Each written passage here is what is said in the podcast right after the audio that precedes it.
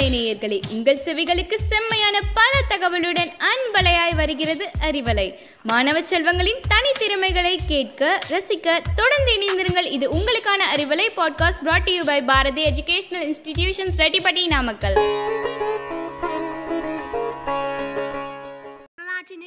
வரிசையில் சமத்துவத்தின் மகத்துவத்தை பற்றி பேசப் போகிறேன். முச்சங்கம் வளர்த்து மூவேந்தர் ஆட்சி செய்த மண்ணில் வாழும் மக்களுக்கெல்லாம் உயிர் மூச்சாய் திகழ்கின்ற தாயே தமிழே தன்னிகர் இல்லாதவளே சேயா என்ற திருவடியை வணங்கி என் தொடங்குகிறேன்.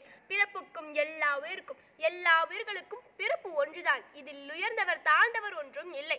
அதில் ஒருவர் மட்டும் தன்னை உயர்த்திக் கொள்வதும் மற்றொருவர் தன்னை கீழாக நினைத்துக் கொள்வதும் ஏனென்று புரியவில்லை என்கிறார் காந்தி.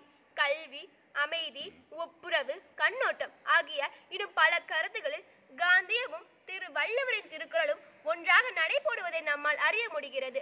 பிறப்புக்கும் எல்லா உயிருக்கும் சிறப்போப்பா செய்தொழில் வேற்றம் யான் என்கிறார் வான்புகழ் வள்ளுவர்.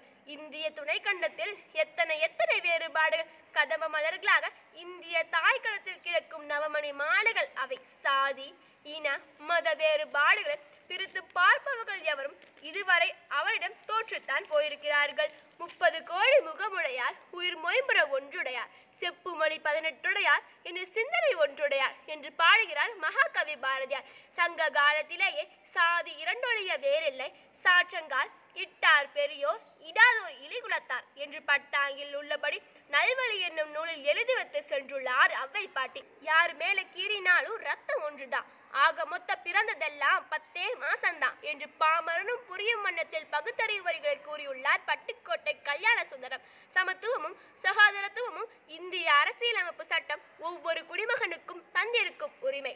இன்று நான் இங்கு நிற்கிறேன். நம் நாட்டிற்கும் இந்தியாவிற்கு மட்டுமல்ல முழு உலகிற்கும் மகத்தான முக்கியத்துவம் வாய்ந்த ஒரு தலைப்பை பற்றி பேசுகிறேன். மேலும் அந்த தலைப்பு சமத்துவம்.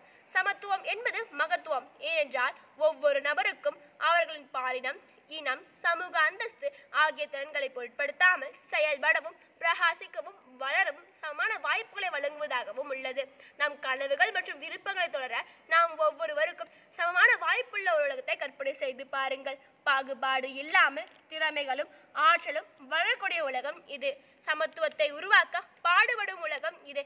எனது நண்பர்களே சமத்துவம் என்பது தனிநபர்கள் மற்றும் ஒட்டுமொத்த சமுதாயத்தின் முழு திறனையும் கட்டவிழ்த்துவிட்டு உண்மையிலே சிறந்ததாக்குகிறது. எனவே சமத்துவம் என்றால் என்ன? எல்லோரையும் ஒரே மாதிரியாக்குவது சமத்துவம் அல்ல.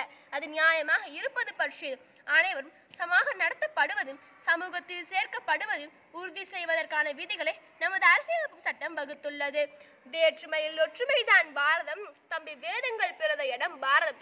ஆற்று வளம் சோற்று வளம் கொஞ்சமா இல்லை ஆன்மீக தத்துவம் தான் பஞ்சமா என்று கேள்வி கேட்ட கவிஞர் இனங்கள் பல மொழிகள் பல ஆயினும் இந்த இயேசு புத்த முகமுதையராயினும் ஒன்று நாடு உடன் பிறந்தோர் யாவரும் எனின் உணர்விலே வளர்ந்து வரும் நாயுடு என்று பாடி முடிக்கிறார்.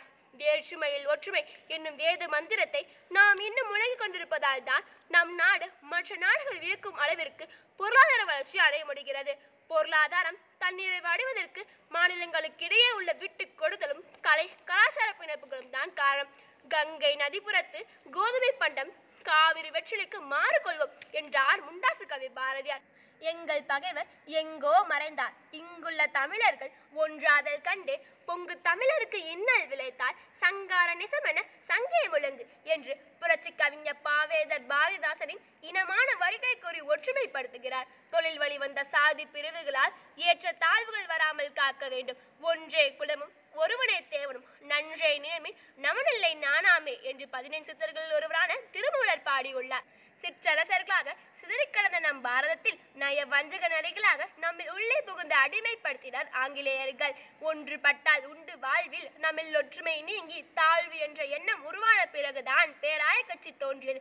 செய் அல்லது செத்து மடி என்று நாம் ஒல்லையினை ஒன்று சேர்த்து விரட்டியது என்று மறவாது. சிங்கம் எருதுகள் கதையை நாம் இளம் முதல் வய படித்து அதன் மையக்கருத்தை புரிந்தவர்கள் நாம். தனியாக மேயும் மாடுகள் சிங்கத்திற்கு எளிதாக பலியாகி விடுகிறது. மீதமுள்ள மாடுகள் சேர்ந்து எதிர்க்கும் போது சிங்கமே ஓடிவிடுகிறது. தனியாக இருக்கும் குச்சியை உடைத்து விட முடியும். கட்டாக இருக்கும் குச்சியை உடைத்து விட முடியாது. சமத்துவத்தின் மகத்துவத்தை உணர்ந்ததால் தான் நம் நாட்டில் பல்வேறு சமத்துவபுரங்கள் தோன்றி இருக்கின்றன ஆண் பெண் சமத்துவம் வளர்ந்துவிட்டது. தீண்டாமை கொடுமை ஒளிந்து விட்டது இந்நாட்டில் ஆண்களுக்கு நிகராக பெண்கள் வேலை செய்ய தொடங்கிவிட்டன. பெண்களுக்காக சிறப்பாக பள்ளிகள் பல்கலைக்கழகங்கள் கல்லூரிகள் ஆகியவை சிறப்பாக செயல்பட்டு அவர்கள் வாழ்வு செழிக்க வழிவகை செய்யப்பட்டுள்ளது. சிறுபான்மையினருக்கு இந்தியா தரும் பாதுகாப்பு போல நிறைய நாடும் கொடுப்பதில்லை. முப்பத்தி மூணு விழுக்காடு இது ஒதுக்கீடு நிறைவேற்றப்பட்டுள்ளது. உலக அரங்கில் ஆண்களுக்கு நிகராக பெண்கள் வேலை செய்ய தொடங்கிவிட்டனர். தாழ்த்தப்பட்டோருக்கான நலவாழ்வு வாரியங்கள் ஏற்படுத்தப்பட்டு அவர்கள் வாழ்வு செழிக்க வழிவகை செய்யப்பட்டுள்ளது. இன்னும் நம்முள் என்ன வேறுபாடு வந்துவிட போகிறது? ஏழை பணக்காரன் என்ற எண்ணம் மாறி அனைவரும் மனிதர்கள் என்ற எண்ணம் ஒதுக்கட்டும். ஒரு கை தட்டினால் ஓசை வராது. தனிமரம் தோப்பாகாது. தட்டுங்கள் உங்கள் கைகளை காட்டுங்கள் உங்கள் ஆதரவை. மீண்டும் ஒரு புதிய நிகழ்ச்சியில் உங்களை சந்திக்கும் வரை